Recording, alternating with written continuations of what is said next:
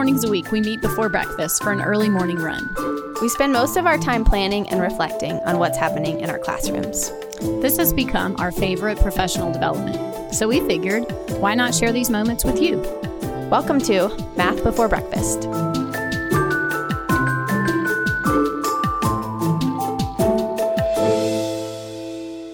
This is episode 75. I'm Tracy Proffitt. I'm Ruth Urquiaga. And I'm Jay Proffitt. And we're back. Hey, Ruth. Hey, Jay. Hey. Um, Hey.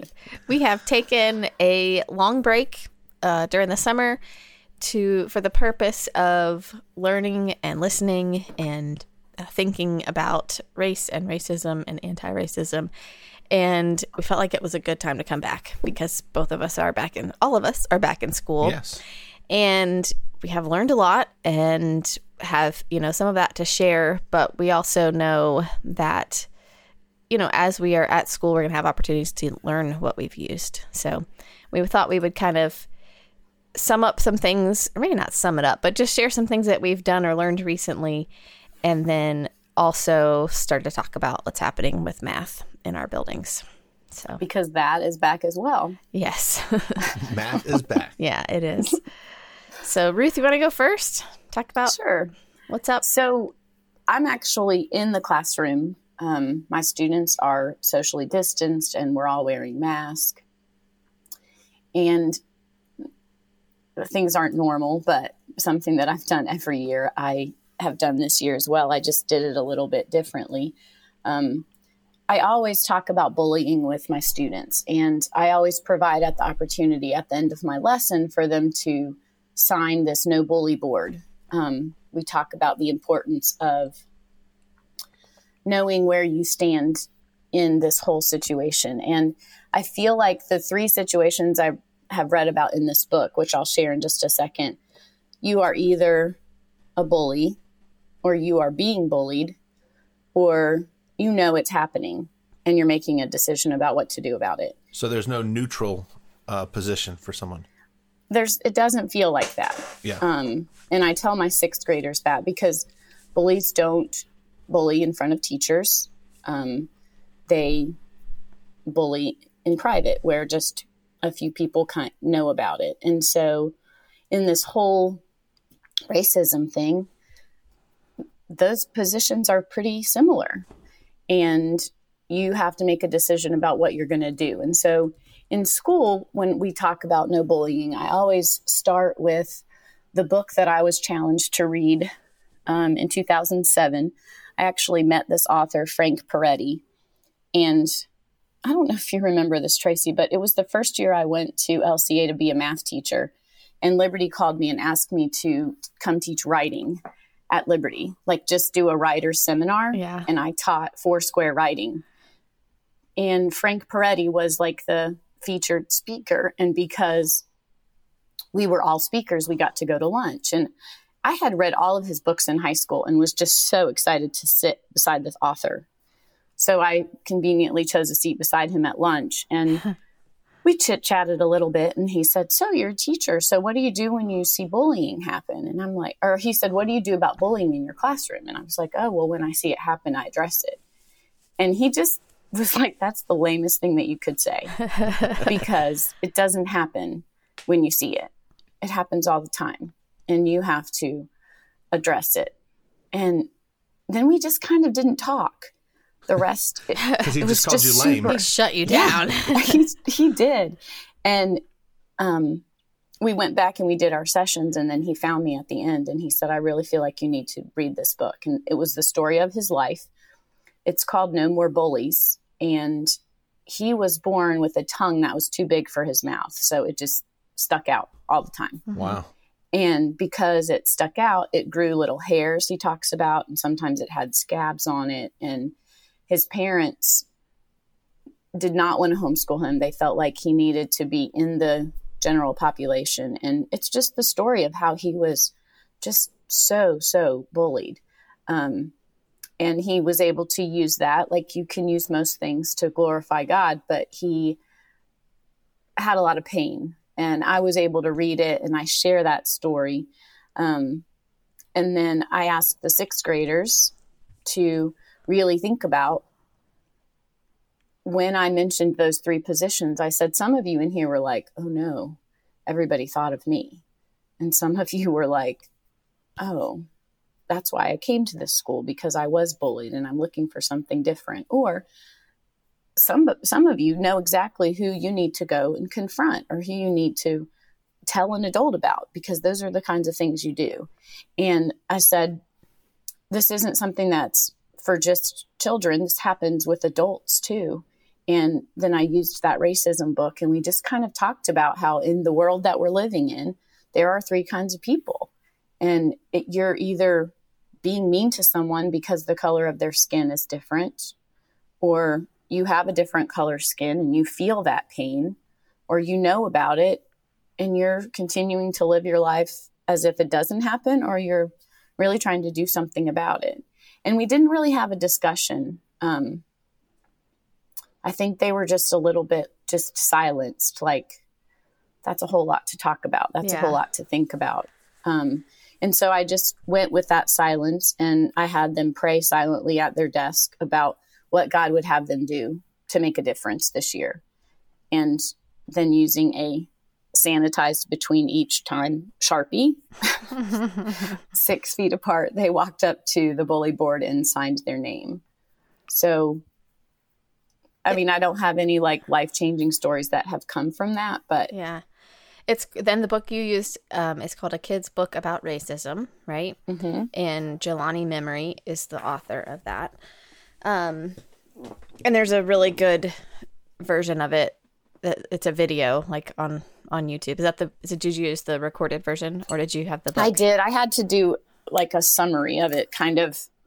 Yes, that's the one on YouTube. Is the one that I did. We just didn't get to play the whole entire thing in each class because sometimes you talk a little bit too long. Yeah. like, oh, I got to play this. Yeah. Um, but but it's a you know it's a version that he recorded. Sometimes people like record it and you're not really sure if you're allowed to use it. Well, yeah. he recorded this one, so it's it's legit. Cool. Um, but you know I think the silence is okay. I think that probably in the population that's at your school it's very likely that some of them have never had a conversation about race and racism like that i think mm-hmm. that i think that that's totally within the realm of possibility or likely. Well, and I think that there's a lot of adults who, when that conversation comes up, um, if you don't have anything nice to say, don't say anything at all. Mm-hmm. You know, so just that whole silence of sometimes it's just good to be silent. It's yeah. just good to be introspective and to think about um, what you're being confronted with. Yeah. So, and I can say that you know, a year ago, we were talking about this that a year ago that wasn't on your radar. That, you know, this is For a small sure. thing, but you would not have included this book in your in your in your conversation about bullying. Right, included that conversation even. Yeah.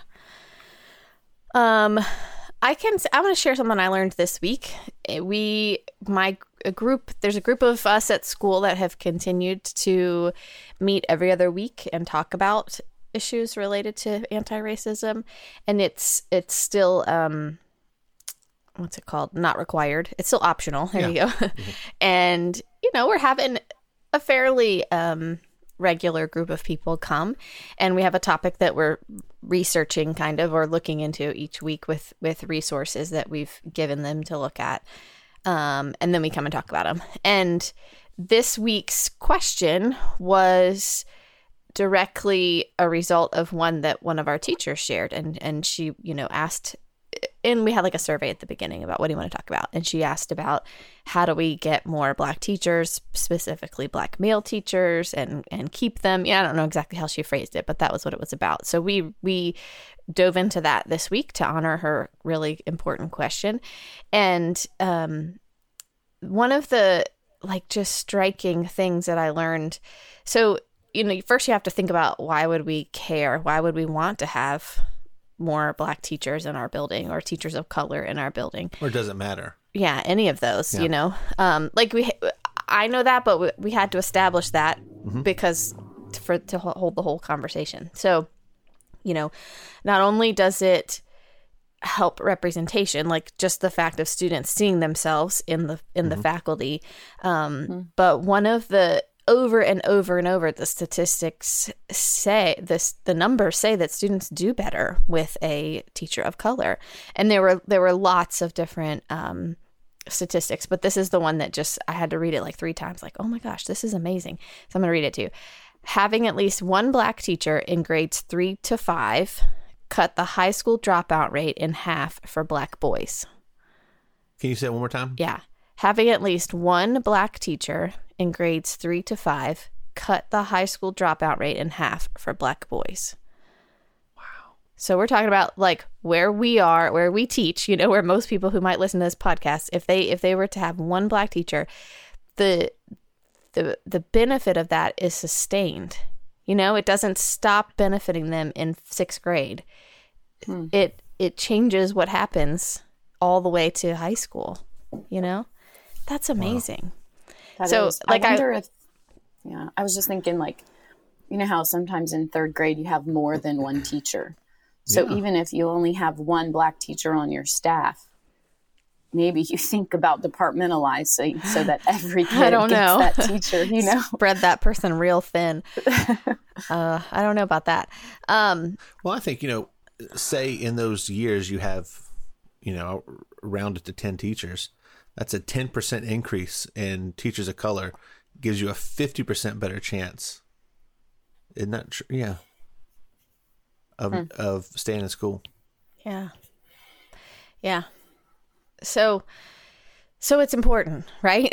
and so we talked we talked about all the parts of the pipeline to get to to borrow from that term to you know all the parts of the pipeline to get black teachers into our building. It's Yeah. you know starts in elementary school and in what they see from teachers, you know, and then into high school, into graduating high school, and then choosing to go to college. And then, you know, a huge part of it is that a larger percentage of people of color who start college don't finish college as compared to white people Yes. who start. And then a big part of that is financial um, or just having support. And then, you know, then it goes into your hiring practices. And then, most importantly, that we can control are well your hiring and i guess your recruiting practices right but then you have to create a culture or or an environment where people of color want to stay you can get you can get all the people in there but if you don't have a staff that supports them Yeah. and makes it a place that they want to work, then you're not going to keep them, and you know your your retention goes down, and then you're just right back to where you started. Yeah. They can't just be there superficially so that, you know, Yeah. so that you can affect dropout rates. I mean, that's, that's a, that's an important thing to think about, but they can't just be dropout reducers. Yeah, yeah, and the retention rate of teachers of color is lower, but for all of these reasons, you know, Yeah. including including financial. So certainly we didn't solve it in a in a in a hour, but we we talked about it and and brought it forth and named it and Yeah. and I'm hoping that we can be more intentional about it this year. And that's interesting. That's something I was thinking about. Um, you know, I don't interact with students at work, but I do. You know, I see students. I'm aware of some of the, the student trends and issues like that. But what I what I who I interact with is faculty, and um, you know, at the university, it's been pretty. You know, they have we have a very not diverse faculty, Right. and you know that's just historically, I think. I'm not going to say all of higher ed is like that, but a lot of schools, especially smaller schools, especially not, you know, big city schools, are, are like that. And we have intentionally tried to um, make changes and, you know, making a lot of changes and, and including ed- equity advocates on hiring committees.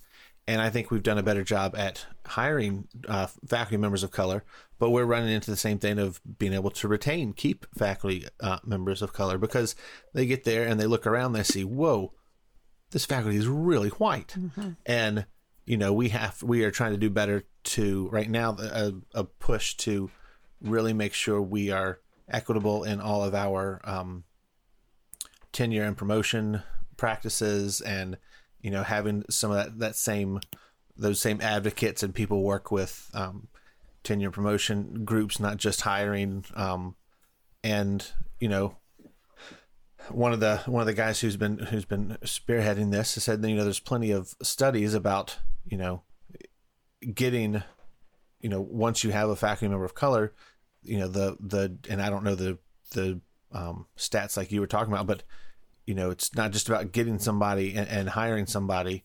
You have to keep you have to keep people. And um, until there until we have made it equitable and made it favorable for faculty members of color to stay it, you know first off you're not going to get as you know you're not going to get a lot of faculty members if if you know on their visit or on their tour they see it's just a bunch of white people.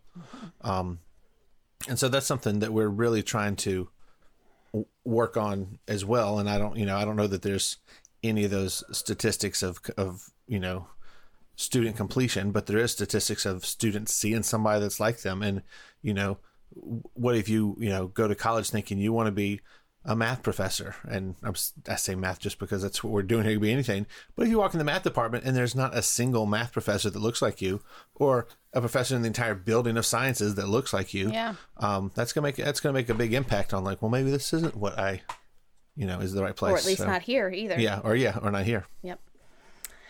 So, all right. Well, I think that And there you go. More questions. That's how I feel like we leave these conversations. like yeah, we've it's- talked about it and we've hammered it out, but it's just a ongoing thing We- that you have to be aware of and we call that in in one of the groups that I'm meeting in being okay with non-closure. And I've Oh. I, you don't know how many like conversations I've ended in the last couple weeks with it's okay to have non-closure and we will be it's you can you can sit in that. It's Yeah. okay. So, non-closure. There we go. All right, Ruth, I want to hear moving into um, math, but with us still having a, that lens. I want to hear about what kinds of things you've had to change because you are in the building doing social distancing, teaching math in a pandemic. Let's hear about it. Okay, so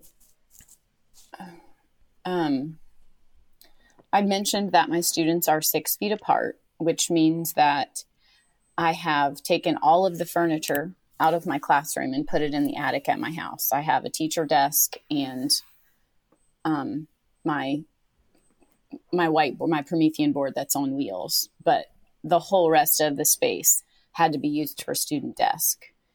Um, I still have my vertical boards post on the wall, but we haven't used them yet because I haven't figured out how to use them socially distanced at this point. can 'Cause you my tell me what a, students- what a vertical board is So we what was a it's a VPN, is that right? A vertical, Vertical- permanent Vertical non-permanent surface. non-permanent. VNP. And so uh, I don't know if we even talked about this on a previous episode, but there's some research about how if a kid can stand up and write vertically, it it changes their ability to understand and gives them sometimes it's just seeing it in a different way. Instead of writing it horizontal on your desk you stand up. So it's just whiteboards that i've put all over my classroom. And i did it last year. And this year was like well i probably won't use them. But i just find myself being more and more creative. Um, so my desks are apart. The kids are wearing masks um, i'm sanitizing in between every single student who uses an ipad because i have a class set. You don't have your own.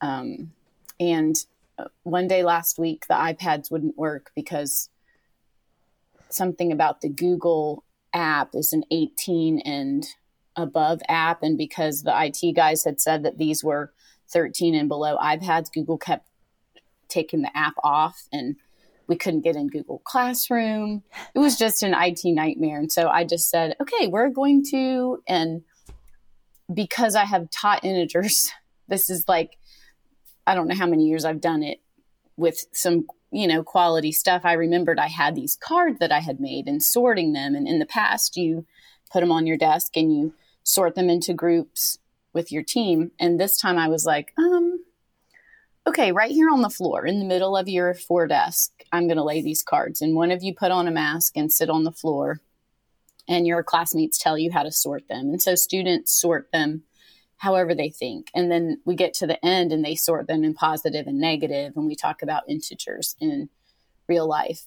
So I was able to just fly by the seat of my pants and run over to my closet and get that until the IT guys were able to fix the iPad issues. Um, and it was it was okay. It wasn't ideal with them not being able to talk and touch the same cards, but they made it work. They take they took turns um, sharing had- with you know what they were supposed to do on the floor, and man, I just don't get a break. Like the kids eat in my room.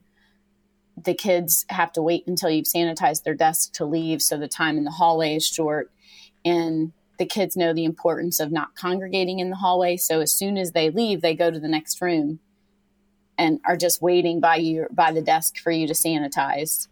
And you don't realize how much you do. Like even the get back to the beginning of the warm up on the slide, like if I've showed a video or whatever, like which one doesn't belong.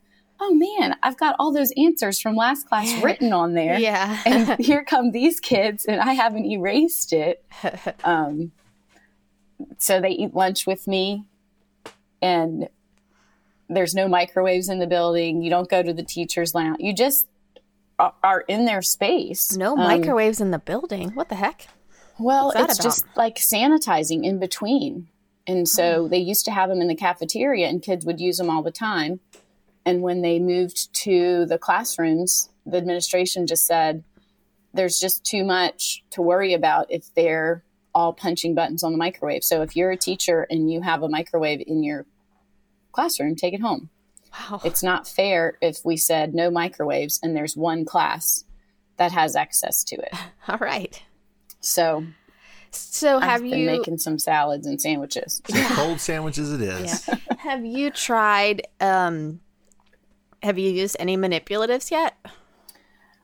Um I have not. They are coming with my integer introduction to addition, we're going to use the red and yellow chips, and yeah. I bought um, seven million chips, yeah. individual containers, and I have sorted out my foam and my plastic chips, and so we're going to put the plastic ones in the containers, and there will be a sanitizing wipe, and the kids will have to wipe down every chip after they've done it. I I just don't know how to teach manipulate or teach integers without red and yellow chips. Yeah. Um, I How did ma- find a really cool. Do you know who does math as visual? I know I should probably know. I think it's one who of the does that. Um, hold on, I'll look. It's one of the guys on the other podcast. Uh, yes. So he has done some really cool integer videos that I'm going to use um, as an introduction. And Kyle Pearce. Kyle Pearce. Okay. So he has like adding integers and subtracting integers and multiplying. And the videos are the silent ones where the icons just show up and then yeah. disappear and the kids write about what they see. Cool. So I'm excited to use that as an introduction. Um, and think- then we're going to, you know, pull out the chips. And we're also going to the playground. I've we're going to be socially distanced, but there's just a lot of merit in being able to be on the football field and yeah. I think it's worth notice noting that 2 years ago is when we were like in the thick of having these conversations about changing our teaching for both of us, right? Mm-hmm. This was mm-hmm. my my year teaching 5th grade, 4th grade, and you know you had you were like in the middle of your program and you were trying to change things based on what the conversations we were having and so then you had another year to kind of perfect it and this is really your third year which i've always said i've only had a third year a couple of times but when i get to the third year maybe once i don't know when i get to the third year it's like oh i kind of know what i'm doing not that you should stay there and stay stale but mm-hmm. like your your uh, stress level, take out COVID, but your stress level of the planning seems so minimal because you've done the work yeah. of improving it. Well, I think a lot of times well, you know and, the content, you know the routine, you know the sequence, and you can really work on yeah. quality changes and, and and you're not stressing to keep ahead of the students. You're you know you've got that. You're you're trying to add things to make it better.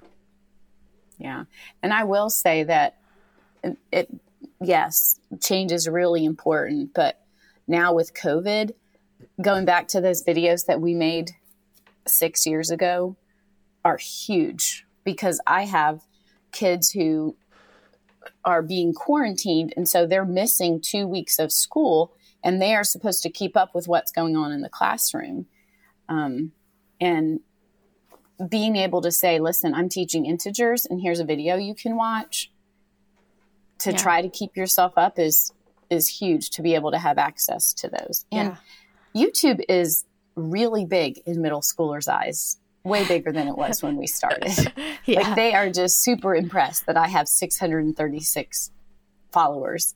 Little do they know that they're probably all parents of previous kids who've never been on YouTube, but they are my followers. I love that Ruth knows exactly how many followers she has. That's well because cool. I have said like it. you don't know yours. I don't know mine. Yeah, okay. stop. Well, if I pulled you up and your students were like, "How many followers does she have? Look at her followers. Look at her followers." You just heard it in yeah. every single class. Yeah. Um, they noticed. I can't wait to do my scientific notation where I pull up the videos of how many views are there because I'm going to use some of mine so I can show them the difference in scientific notation. Yeah. Like this is 1,000 compared to whatever Trace, video I did last year. Trace, you have 8.19 thousand subscribers.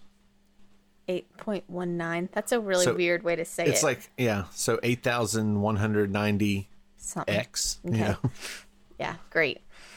Um, you last night when we were making a plan, Ruth. You said you wanted to talk about two more things. You had adding integers and Desmos, or two more things you wanted to talk about. Okay.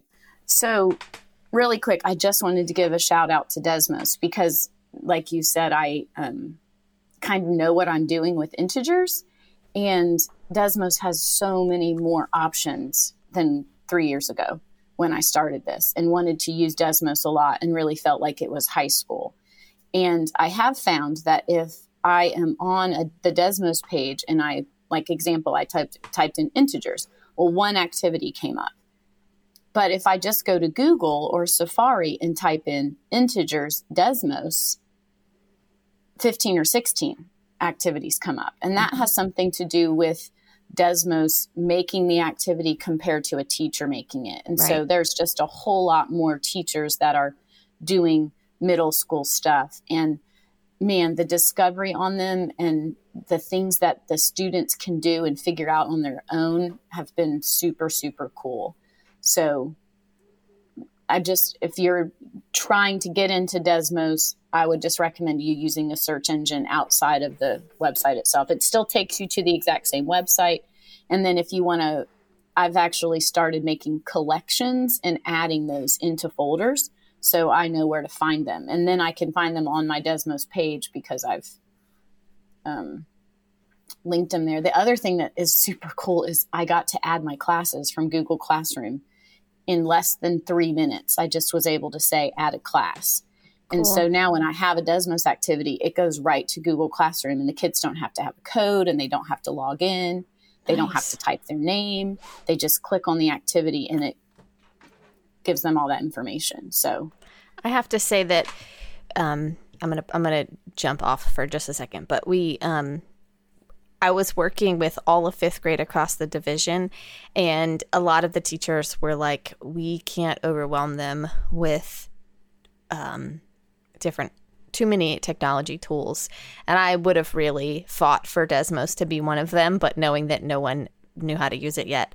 I didn't, but it's my hope that before this is all over that I can get some teachers to start assigning it. And that that that fact that they can connect that straight to their Google Classroom will help me sell it, I think. Sounds like an infomercial. In yeah. just 3 minutes. Yeah. You connect all of your Google Yeah. All right, tell us about so, you had something about adding integers you wanted to say? Right. And that was kind of the the story behind um, just teaching the way that we teach and helping a student understand why. Because let's be honest, Tracy, some days it would just be easier for me to stand up and say, when you are subtracting integers, change the subtraction sign to, you know, add the opposite. Write it down, add the opposite. That's the rule. Do this, do this. And I don't ever say that in sixth grade.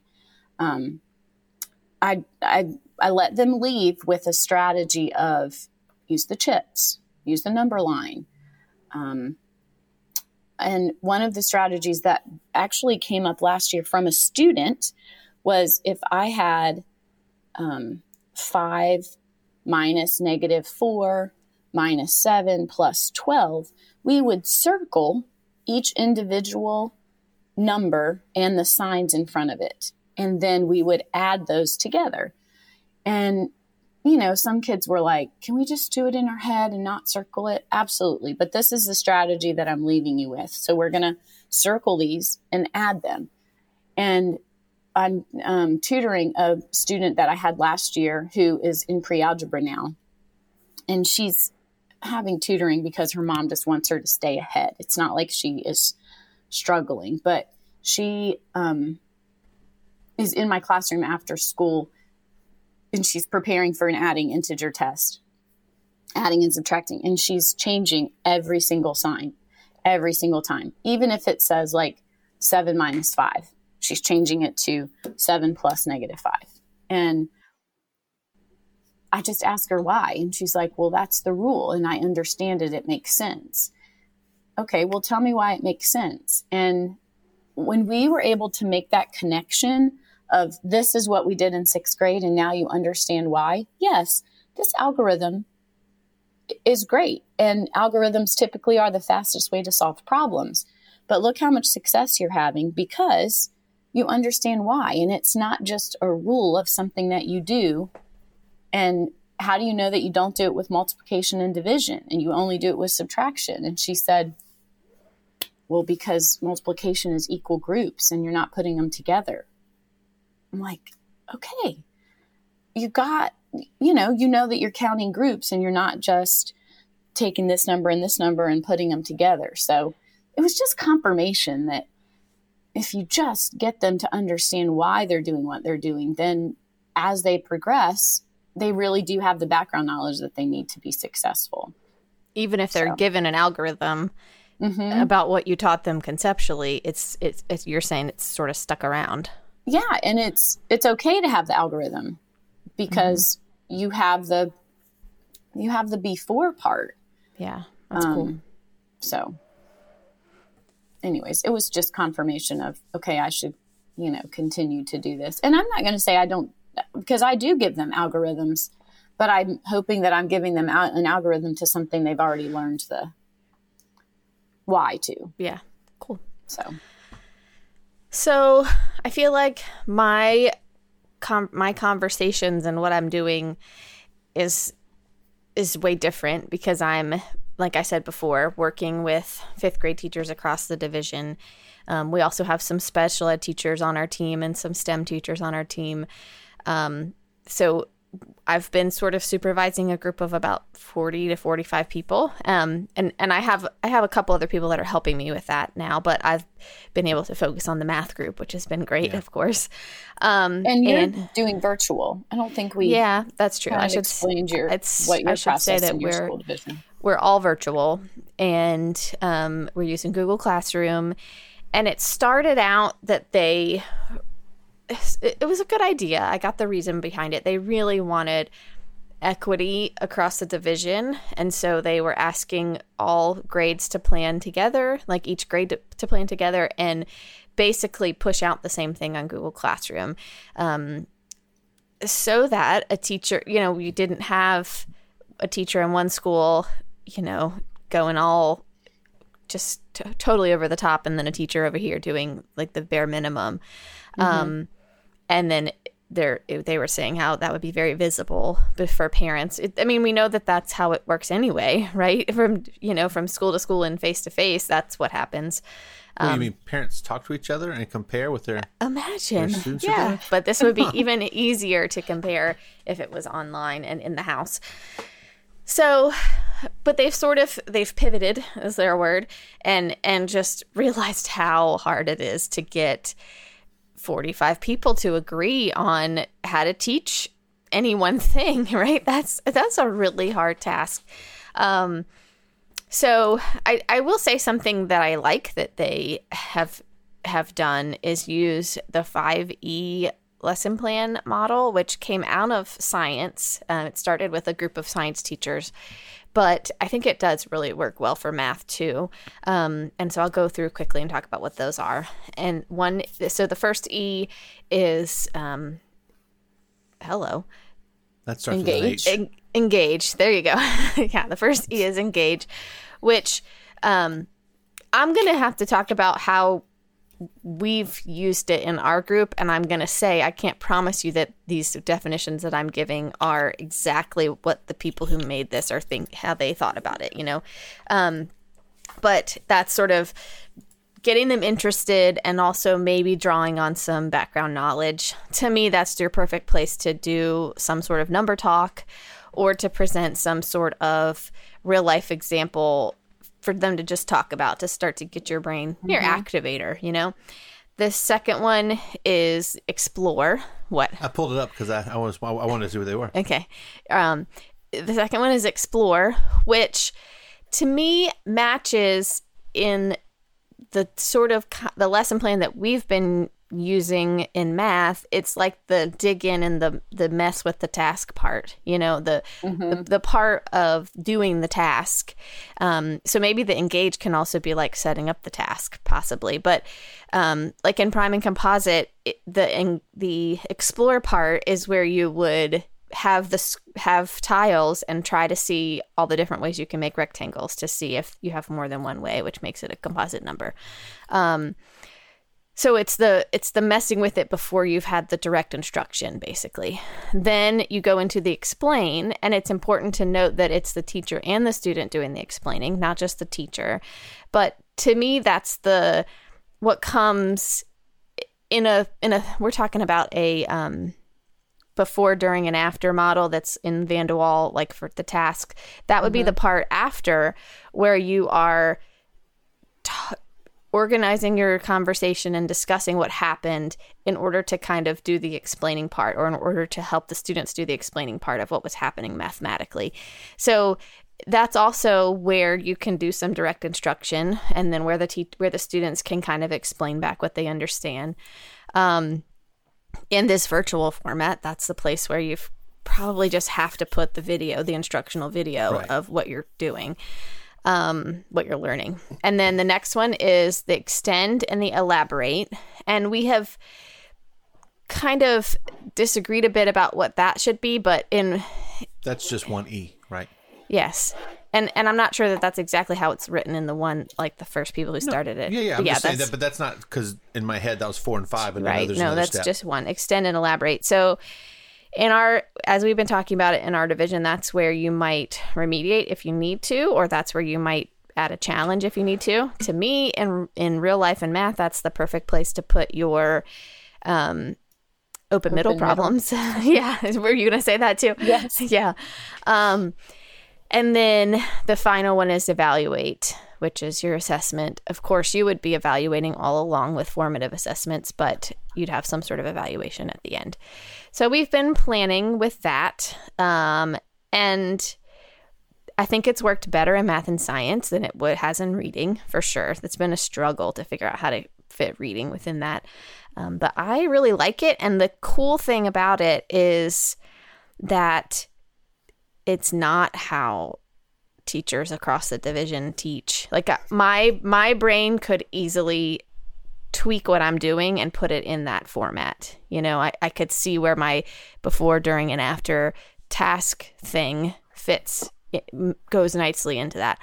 But most people I'm learning, not most, but a lot of people I'm learning start with the vocabulary. They start with the direct instruction and they might do the exploring. Um, but, But that start comes with the explanation. yeah. And so it's been an opportunity to been a little bit of opportunity for my students to show off a bit. My I mean my teachers, you know, my teachers to show off a bit and like show that they understand the engage and the explore because we've we've been working on that, you know, even though we didn't call it that. Um so yeah, that's where we are. I did want to talk about a moment that was really cool.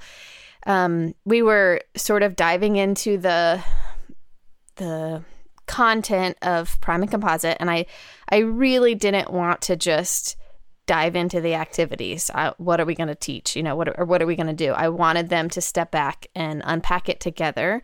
And one of the reasons I would do that is because I knew we had brand new, we have at least one brand new teacher in our team, and we also have, um, you know, special ed teachers who who teach everything. You know, mm-hmm. I can't, I don't know the comfort level with prime and composite of all the people in this Zoom room. So I knew we needed to start from the beginning. Um, and so I, as painful as it was, I made them kind of unpack it, talk, read the read through the entire standard together. What are the things that stand out? Where are the things that you know that they struggle with, and what are some of the strategies that you use? All that kind of stuff. Um, before we ever went to planning the assessment because that should go first, right? Backwards design and then going back and filling in the, the activities. And we got kind of rolling on teachers, you know, just throwing out things that to them seem very, um, oh, I always do that. And I know exactly what that's about. You know, somebody t- throwing out prime factorization and somebody throwing out rainbow, what they call it, rainbow factors. And, at one point I was like, I realized we had gone a little bit into like teacher jargon, you know, and we were speaking this language that if it was your first time doing this, you would not know what was going on. Right. And I'm like, and people were not, nobody was yet speaking up saying, I don't know what that means, which is what I wanted to happen, but we hadn't created space for it. And so I was like, I'm going to stop us here and we need to keep in mind who's in the room. And we are saying these really great things, but there might be people who haven't heard it. They don't know this language because we're using teacher language. You know, rainbow factors, that's not necessarily, that's not a mathematical term. That's, yeah, I, I got nothing. Yeah. so, so I'm like, it's your responsibility. If you don't know what that means, it's hard as it is. You got to speak up and say, I don't know what that means. And bless her, there's a teacher who was like, Yeah, I don't know what you're talking about. And, and just came right out there and was like, I'm, I'm lost. And it was such a cool moment because yeah. we, I was like, Thank you. You can't be the only one in the room. Thank you for being brave enough to say that. And I quick, um, made a Jamboard. I don't, I don't know if we have access. I've never seen the, I've never used the whiteboard inside Zoom to yeah. know enough how it works. So I quick made a Jamboard and shared the Jamboard with everybody, and they all opened it up. So I wasn't sharing my screen; they all opened uh-huh. it up, and I was like, "Okay, we're talking about rainbow factors. Who's going to teach us how to do rainbow factors?" And so everybody was looking at the same Jamboard, and then one person was talking us through drawing what they meant by rainbow factors. And all that means is, if you have a number like twenty-four, you it's a teacher made up thing for like write the first factor of the number. So you'd write one over on the left hand side, right. and then you draw a rainbow, big old rainbow to 24. It's it's pair factor pair that makes 24 and then you go in and you make the next number would be 2 and you draw a rainbow shape over here next to 24 and you write 12 and so it helps you keep going so when you get in the middle to 3 and 4 it's kind of like an indication that you can stop. You've listed all the factors. Gotcha. It's not anything complicated. Um, it's just a way to organize writing down mm-hmm. a list of factors. Um, and then we had another teacher who was like, "Yeah, when you keep saying sieve of a lot of the teachers knew what the sieve of Eratosthenes was." Um, and then one teacher was a different teacher. Really, there were a lot that did know. Yeah, because if you've taught Prime and Composite for five or six years. You've probably yeah. seen that. Gotcha. you know, we'll link to the best video um, in case you haven't heard us of talk course. about it before. Um, and we have talked about it yeah, a couple times. Yeah, sorry.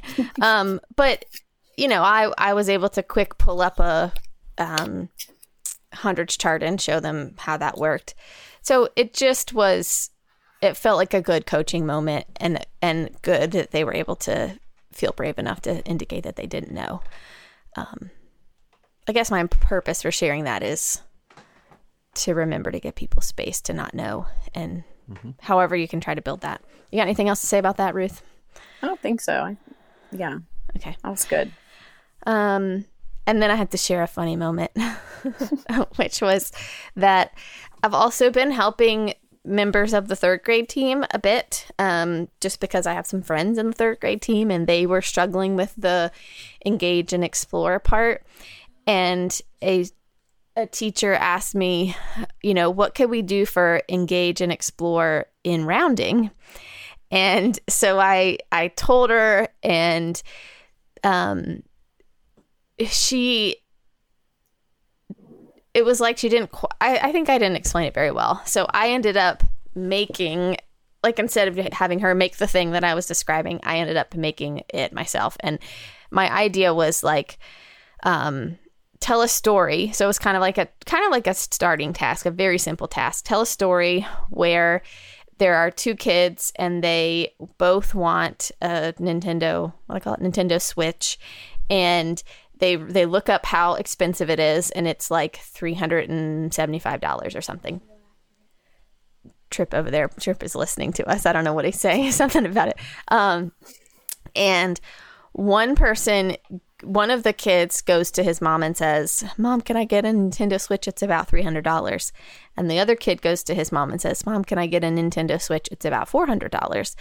And the question is, which kid is more accurate um, about in, in, in sharing these? Have you already s- seen this in school trip? Did you get this assignment? No, but the, what you said was how much it is. Oh, he said that my number was accurate. He hasn't gotten it. He might get assigned this assignment next week. Right.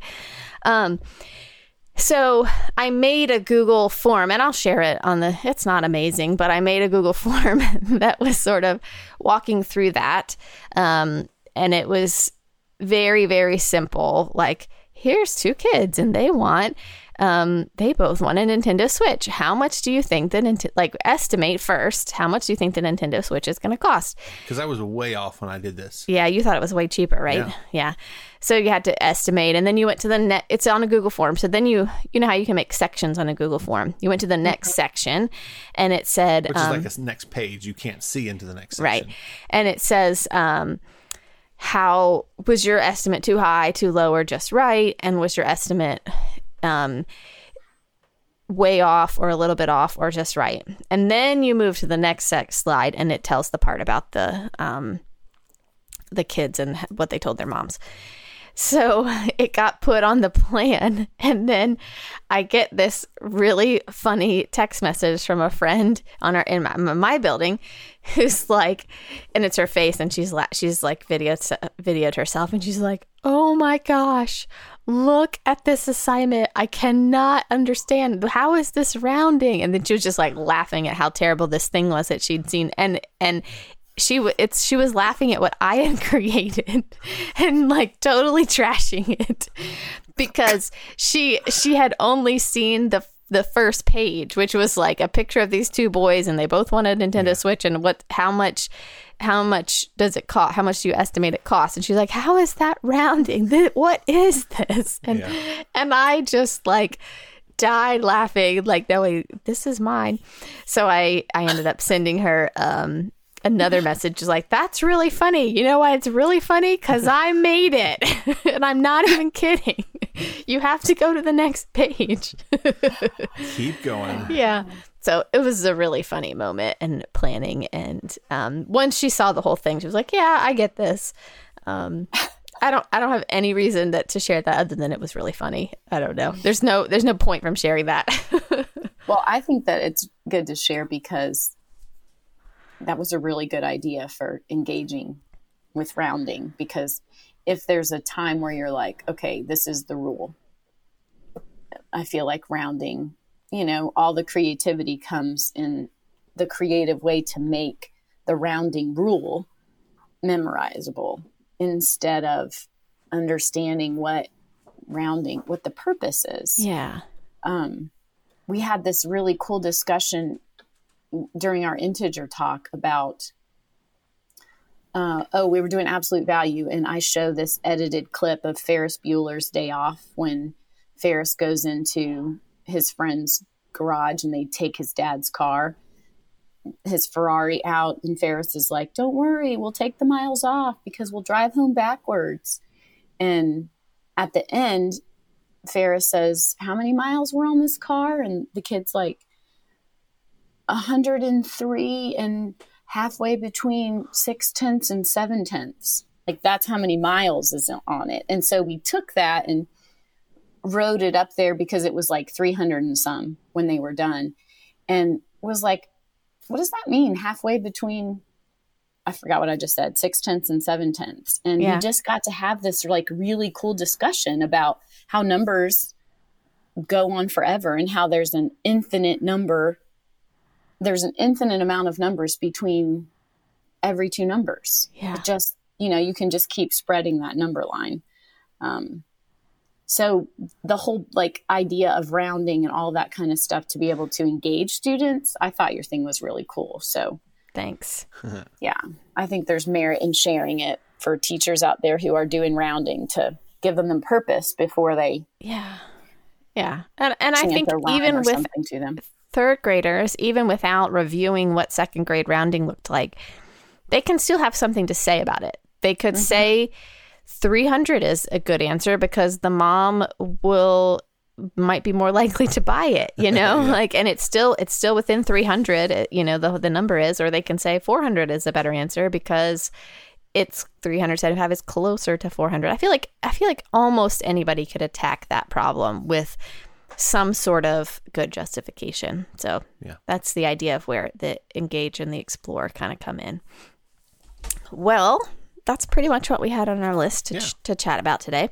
Um, so I, I I do know that Jay's been saving something he wants to talk about. Um, so I'm excited. This will be your takeaway, I guess. Yeah, or, sure. And then Ruth and I will share our takeaways and yeah, So my takeaway usually is a bring here, not a takeaway. right, yeah. But anyway, um, so I was I found something an article I'm sure it's at some point online, and I got back to the original article, um, and it was talking about the the musical Hamilton and how many words are in the musical Hamilton compared to other musicals, and the the statement were or the or the, the it's really talking about how fast people are singing or rapping in a lot of in a lot of the musical Hamilton, and they you know looked at other modern musicals, looked at other you know historical operettas, and and kind of compared it to several different, um, you know, several different benchmarks in, in in musical theater, and and just interesting how they were trying to see how fast some of the singers sing and how fast the words come.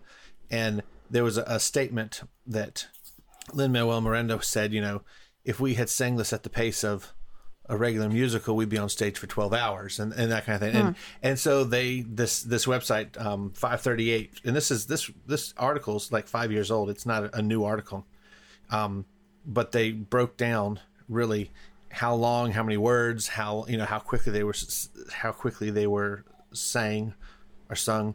Um, and they, and they looked at the total words of Hamilton has 20,000 words in the book and then, you know, that they say in, Okay. and their rate is 144 words per minute. And like the next fastest one is 77 words per minute. It's Whoa. twice as fast as the next one. That's awesome. And they said, depending on, you know, looking at the pace of other musicals, it would have been anywhere between four and six hours long had they sung at the pace of a norm of a normal mu- musical. Like you compare it to something like Oklahoma, it would have been five hours and fifty one minutes Whoa. to get through what is a two hour and twenty three minute album. Like they they they compared the cast album, not a live performance, because Okay. that's you know best thing to compare against.